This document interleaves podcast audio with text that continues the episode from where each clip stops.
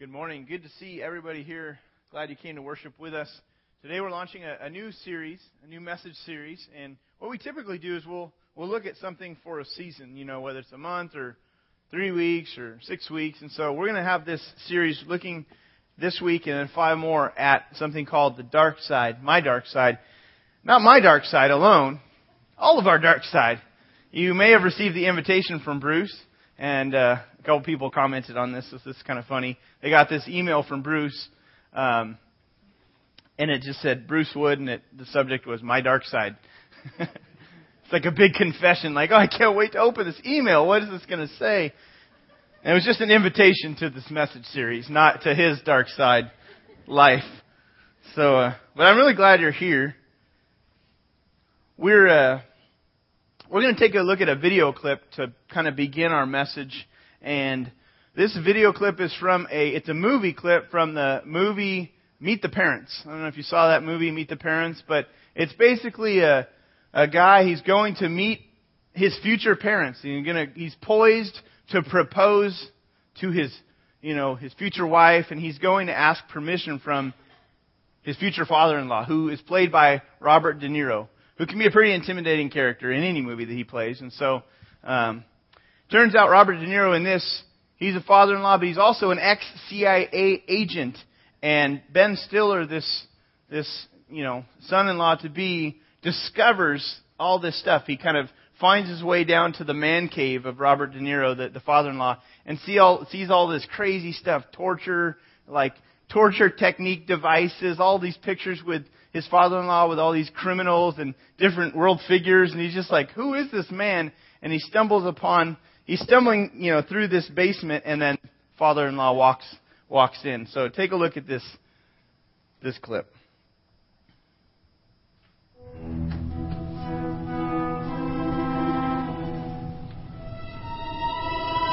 Looking for something, Greg? Oh. Jack, you scared me. Huh. Well, I heard a noise, so I came down to see if everything was okay. Everything's fine. I just, I'm sorry. I, I saw a light on in here and I kind of stumbled in and I didn't realize. Well, that's okay. See anything interesting? No, not at all. I mean, I mean, I mean, this is great though. I love this. What you? It's a cozy little nook. I noticed you were looking at that when I came in. Yeah. It's an antique polygraph machine. Is that what that is? Because I've seen these before, but I never saw one actually up close. You know what? Why don't you try that on? Oh, that's okay. Oh, come on. We'll have some fun. I'll show you how it works. Yeah, I, just, I, I, I shouldn't. Well, why should you be afraid? You have nothing to hide. no, I know. I know you know, so there shouldn't be any problem. No, there's no problem. So, try it on. Okay. I'll help you.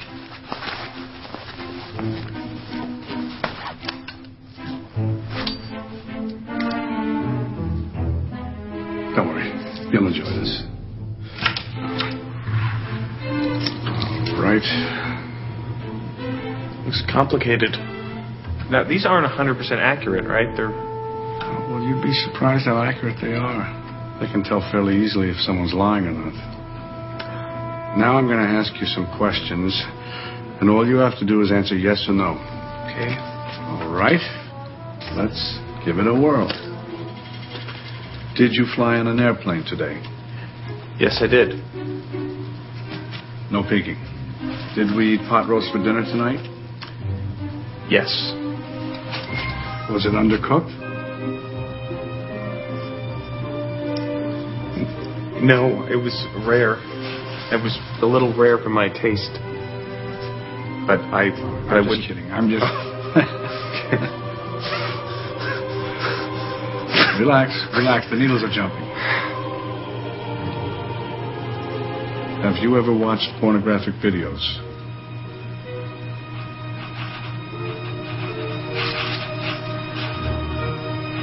No.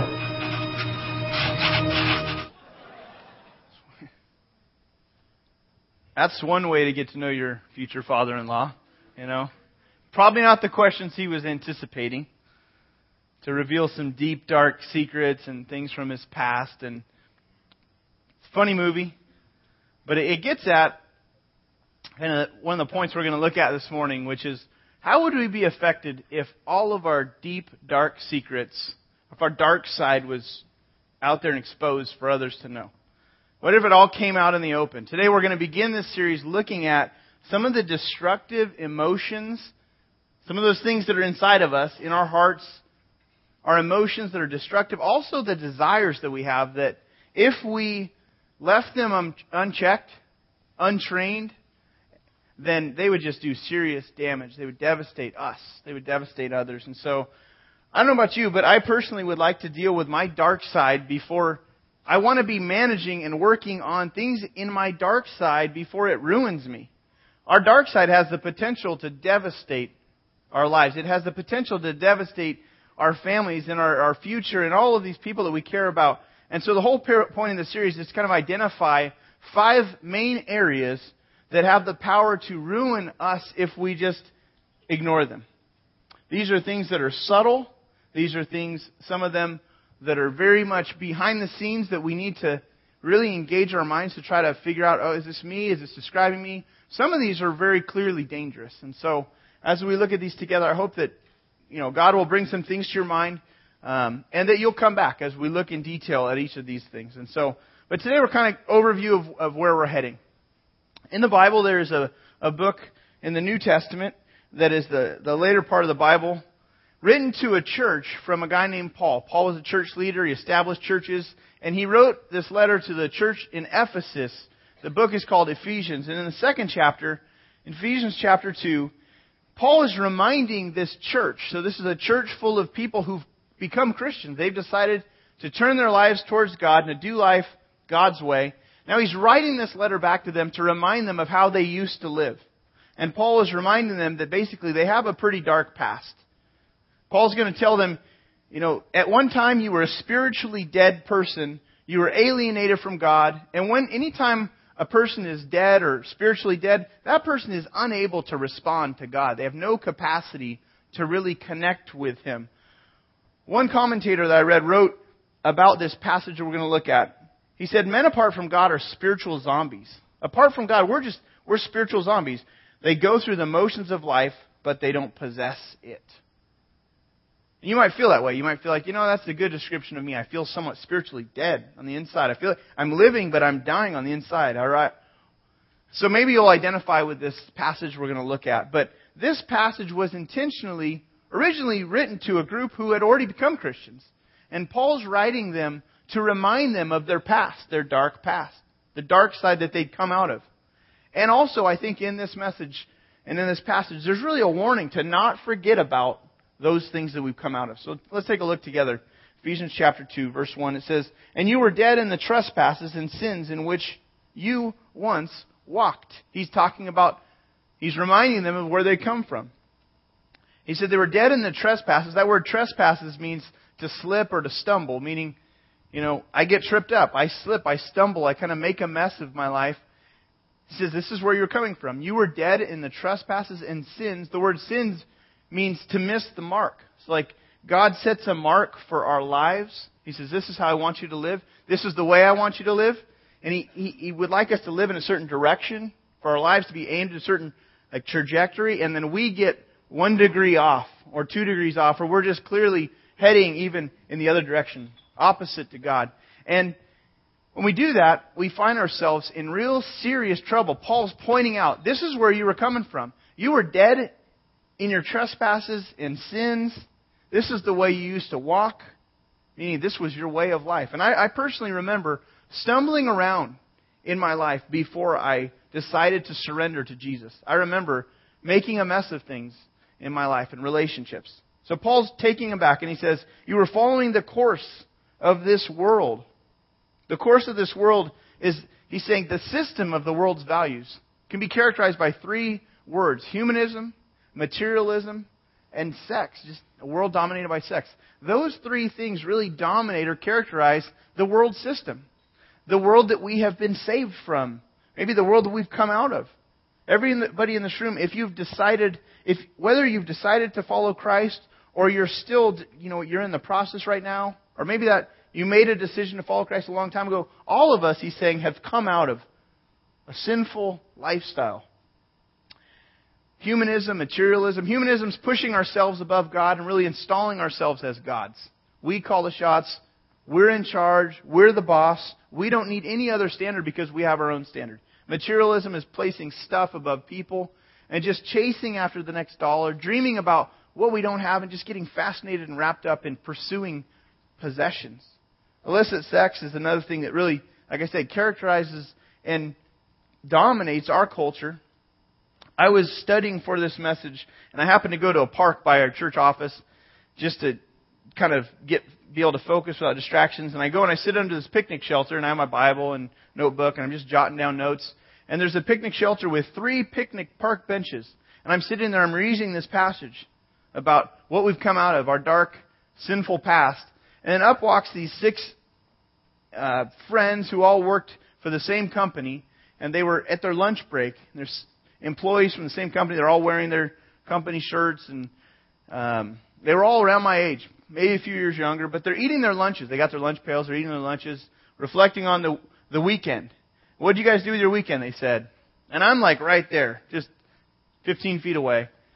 And this is three guys, three gals, and one of the guys says, "Well, I really want to go out to the strip club, but I couldn't get anybody to go with me. I called this guy, asked him, you know, hey, I'll pay your way." He's like, "No, I'm bored of that one." And they're talking about this, and the, one, the girl jumps in. Which one did you go to, or which one? And they're talking. Oh, okay, yeah.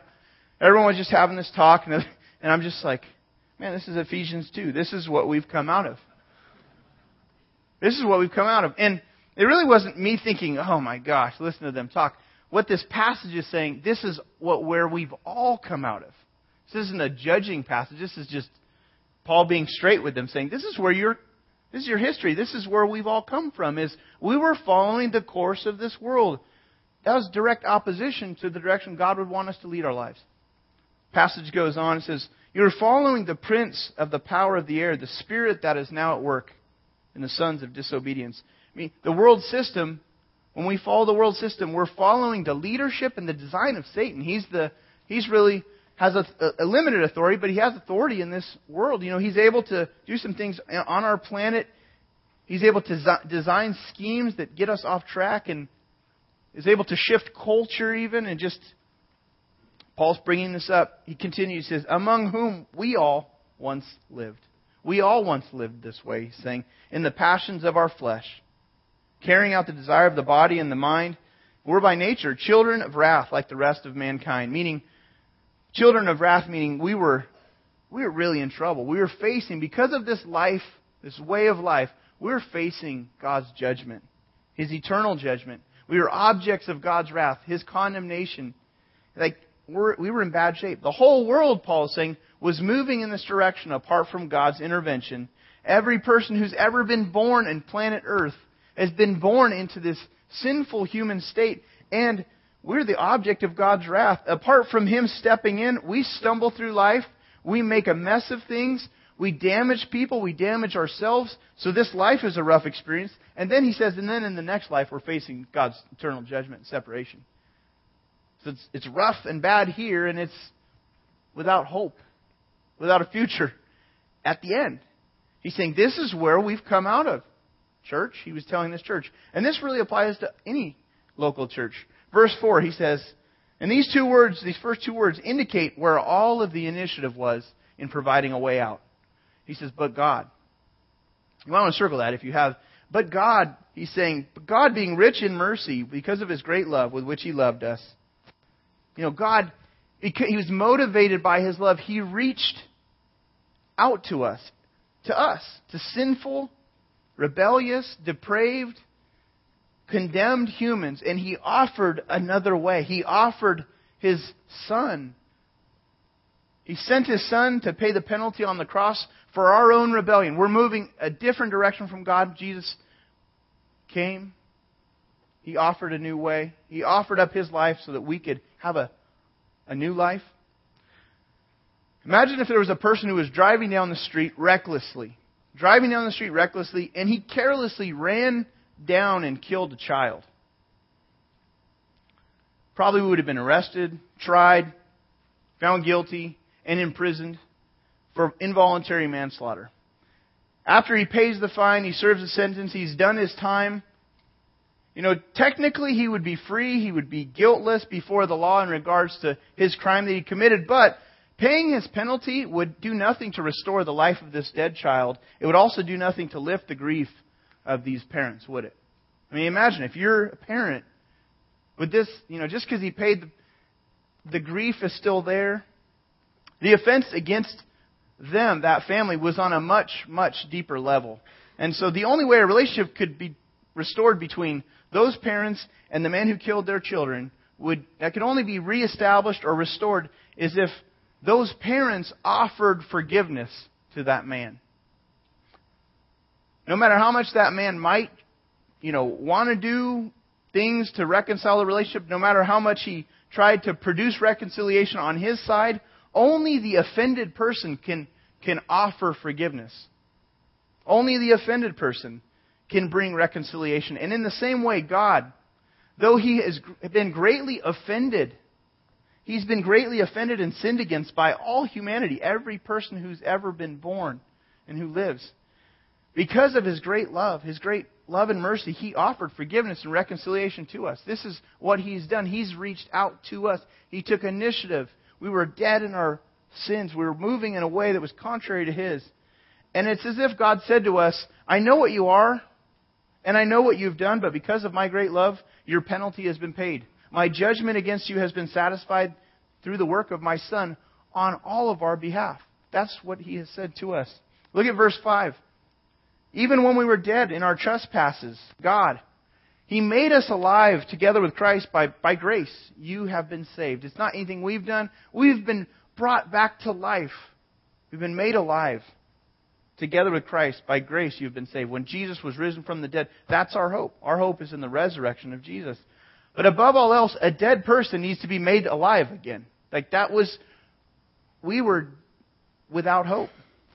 If you've come to Christ, if you've already decided to follow Christ, I know many of you have already made that decision at one point.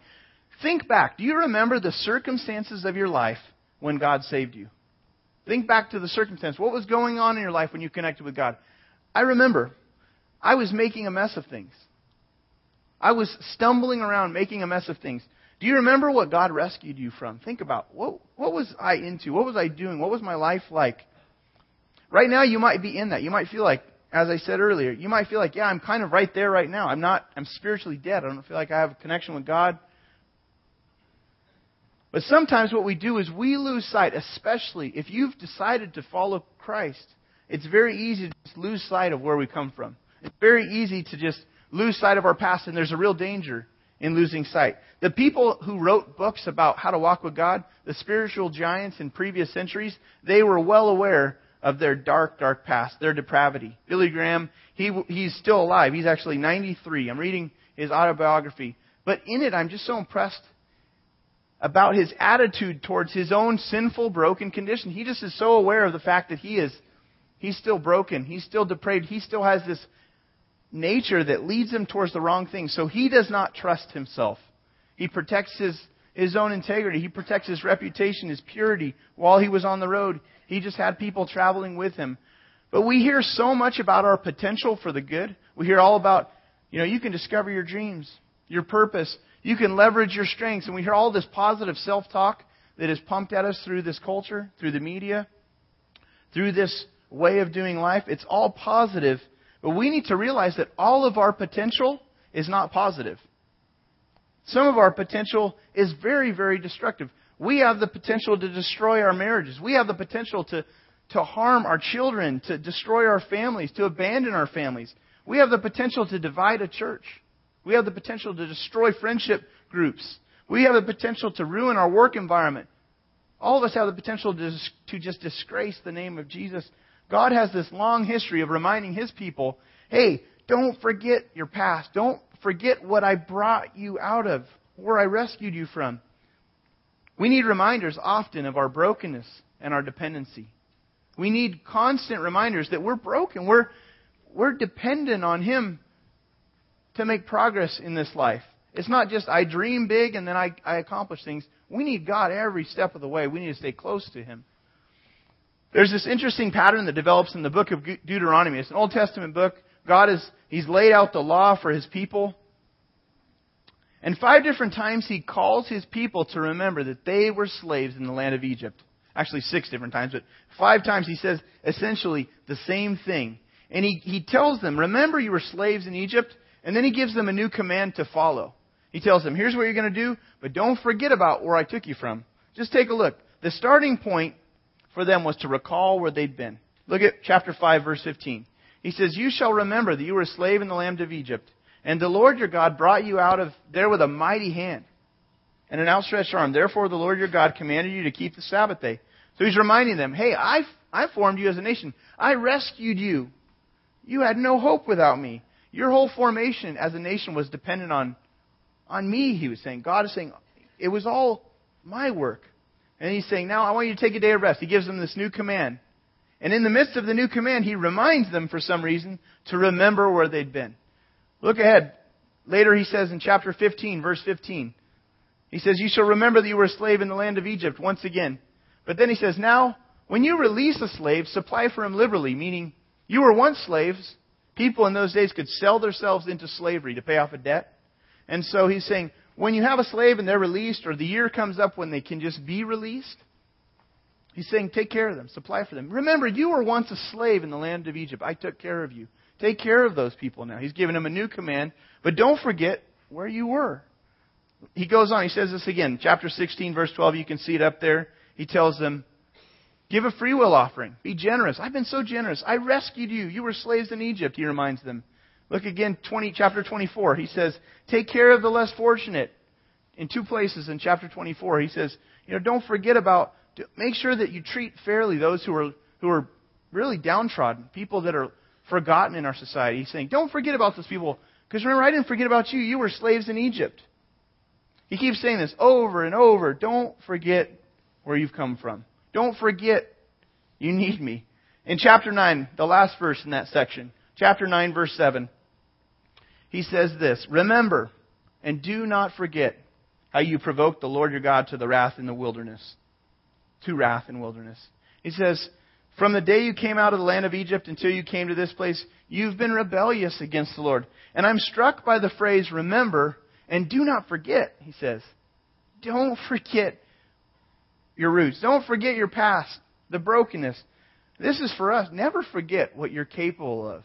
Never forget how far we will stray. Never forget how easily you can rebel. Don't forget about your potential for evil. We have tremendous potential for good through the power of God. But we also have this broken, fleshly nature that is at war with the Spirit of God who lives in those of us who decided to follow Him. We talk a lot about life transformation, about change, but just don't lose sight of your depravity.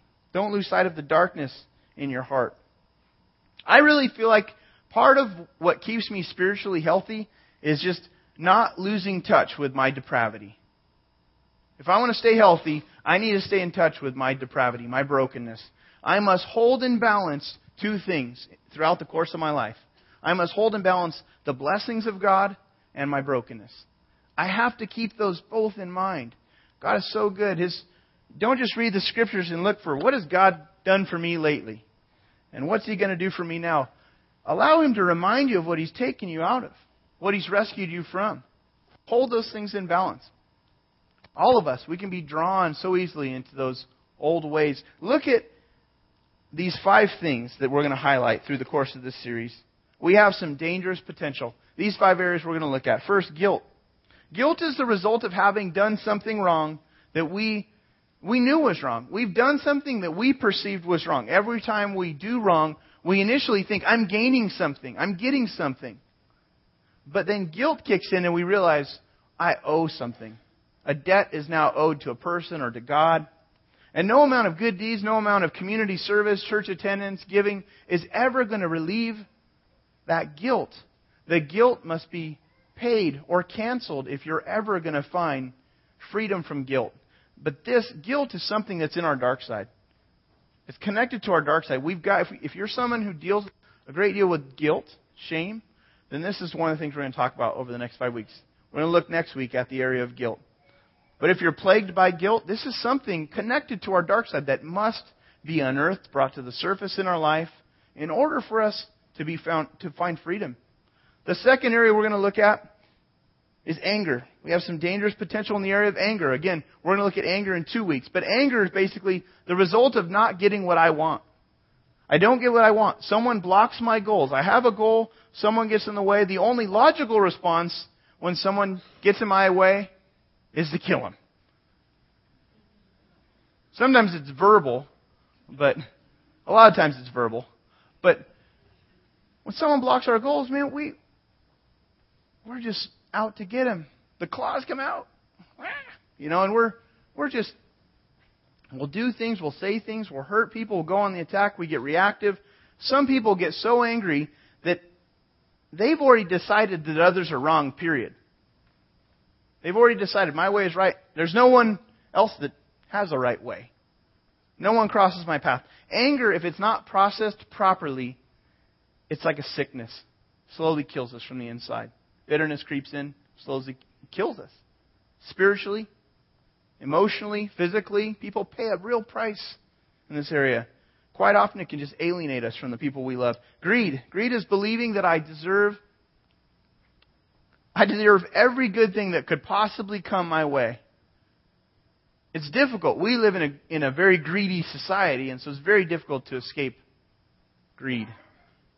But it's in our hearts to want more than we really do. We believe we deserve it. This is tough to spot because it, in our society, it's disguised in the words savings plan, savings account, retirement, planner. I'm a planner.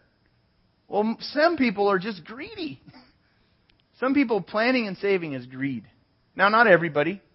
You might be a planner, you might be a saver, you might be a very generous person. But generosity is the way to find freedom from, from greed. But greed is just, it, it separates relationships because people are always trying to compete with the greedy person's possessions.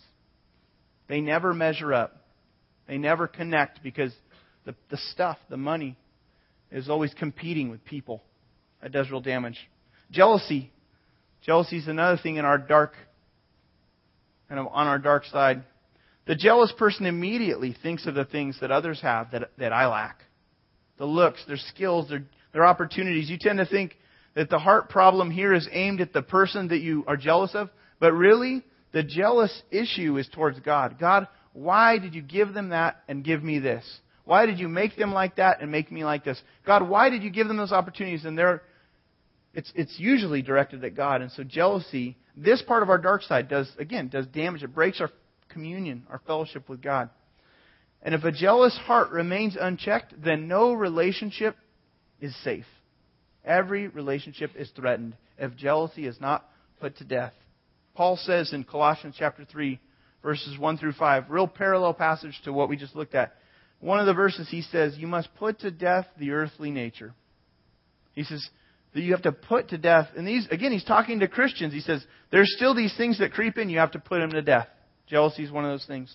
We'll look at that in, I think, four weeks. And then the final one is lust. Lust is slightly different than the rest of our dark side. Lust is, you know, God created within us lust in that we have strong desire. Lust is strong desire, right? I'm, I really lusting this cheeseburger. I really want to eat this cheeseburger right now. I really want to buy that car right now. I really want to be with that person right now. Lust is it's strong desire. Now before the before Adam and Eve sinned, before the first man and first woman sinned and rebelled, you know, Adam had this lust, strong desire towards Eve that was appropriate. He saw her and he wanted her strongly. He's and it was appropriate. It was in bounds. But after sin entered the world, lust, that strong desire, got twisted. And now we deal with lust in a very twisted way. It pushes us to go after things that are inappropriate, that are out of bounds for us. We go past the boundaries that God has established. It's appropriate to have a strong desire for your spouse if you're married. It's inappropriate to not, or to have a strong desire, you know, outside of marriage.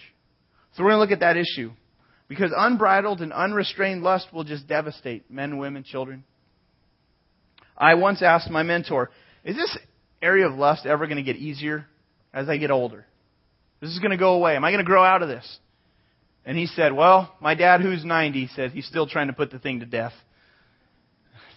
Great. It's something that must be dealt with. It must be managed because there's a part of strong desire that's appropriate. So you have to learn how to manage when it goes the wrong direction. Some of these things that we've mentioned here, you probably would say, you know what? I'm familiar with that stuff. I brought someone with me who's really dealing with all that. But there's a lot of people in this room that I know should be here listening to this message. I'm so glad they're here. Like, is he here? Is she here? Oh, good. We usually see these things about the dark side and we start picking out other people's flaws. What I really hope we'll do with this message series is we'll just stay in front of our own mirror, looking in, in an introspective way, asking God to reveal things in each of us, that we would avoid pointing fingers of judgment at others. Because Paul's saying, look, you were all dead in your trespasses and sins. God rescued all of us out of this. So as we look at this area of our dark side, I want to encourage you to think personally. Here's some great news, though, as we wrap things up this morning. Here's some great news for all of us. God can still use me in spite of what lurks in my heart. He can still use you. He can still use me in spite of what is in our dark side. A man named Isaiah, God called him into service, into ministry for him. He was a prophet, an Old Testament prophet. And when he appeared before God, or when God appeared before him, he sees God in all his majesty and all his splendor, and he becomes so immediately aware of his own depravity that he says this. Woe to me, he says, for I am lost. He's before God and he sees, here's God and here's me. He says, Woe to me, for I am lost. I am a man of unclean lips, and I dwell in the midst of a people of unclean lips. For my eyes have seen the King, the Lord of hosts. He thinks, I am dead meat. I'm broken. How can I stand before? He says, I'm unclean. I'm in trouble, he's thinking. But here's the good news.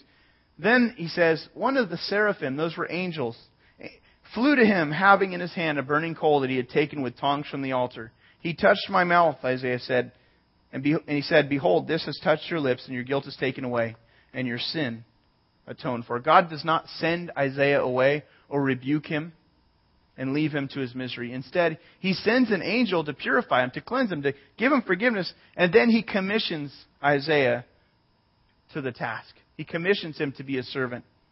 See, the truth is, God is not surprised by my depravity, by your depravity. He can still use us. The first step, like Isaiah, is to just admit, Woe is me, I'm ruined, I'm broken. The first step is to stop trying to hide our dark side, but to allow God to bring it out into the light so we can begin to make progress really and what we really need to work on. And then God can begin to clear up confusion. He can help us set direction. But losing sight of your depravity is costly. I want to invite the band to come up. We're going to conclude our service. You might be able to identify with this message in a few different ways. One is you might feel like, you know what? I, I just feel like I've not connect, I'm not connected with God. I'm here because I'm searching. I'm here because I'm, I'm in the process, and I'm really, I'm open to connecting with Him. I sense He's speaking to me. He's trying to get my attention. What do I need to do? I would encourage you to check this box on the back of the connection card. It says, "Send me info about beginning a relationship with Jesus for the first time." That basically would mean, "Hey, I'm just, I want to learn more. Send me some information." There's no pressure there. Nobody's going to be knocking on your door, pounding the door, trying to get you to, to do anything. We really want you to understand what it means to connect with God. Go at your own pace. Understand it is a critical issue. When we say go at your own pace, we're really concerned that you do business with God. When He's getting your attention, that you would respond to Him. Some people, they realize, man, I need to connect with God today. And if that's you, don't let anything prevent you from relating to your Heavenly Father. It, we connect with Him through His Son, Jesus Christ, when we say, God, I've, I've gone my own way all my life. I'm ready to turn around. I want to turn towards you. I surrender my life to you. I accept your death on the cross in place of my death. You paid the penalty for my sins by dying on the cross. You didn't die and stay dead. You rose from the dead. And your resurrection gives me hope for new life. I want to walk with you for the rest of my life. I surrender my life to you. That's what it means, making that sort of declaration. Anybody um, that's interested in that, you feel free to come talk to a staff member. Check on this box so we can give you some more information. But if you're here, you've already decided to follow Christ, I want to encourage you to take this opportunity in this series to seriously allow God to, to shine His light into the darkness that resides in us still. The more you ponder your own brokenness and God's grace for you, the more it increases your love for other people. Stop judging other people and realize we're all very, very broken. So, here's three next steps you might want to check on the back left. Invite a guest to attend this ser- series with me. We'd encourage you to start praying. Bring someone with you next week or through this series. Reflect on my dark side and thank God for rescuing me. Just take the time to really do that. Or prepare for the series with a day of fasting and prayer. If you check that, we'll give you a guide on what that means to fast and pray. It basically is to get focused spiritually, allowing God to do some things in your life to really get your attention in a certain area. So I'll be doing that this week, taking a day of fasting and prayer. I hope you'll join in with that. If you check that, we'll email you a guide on how to do that. Let's pray. Father, we love you. We're so grateful. We're, we're broken people we need your help, God. We desperately need your help. And we thank you, God, that you can still use us. Lord, it's such good news to hear that you said to Isaiah, you know, you offered forgiveness. You sent an angel to bring forgiveness. For us, God, you sent your Son to die, to offer to us who are broken, guilty, sinful, condemned people a new life. Help us to trust you. For those of us who already do walk with you, help us to allow you to speak to us through the course of the series. You'd help us to apply the things you teach us. In Jesus' name we pray. Amen.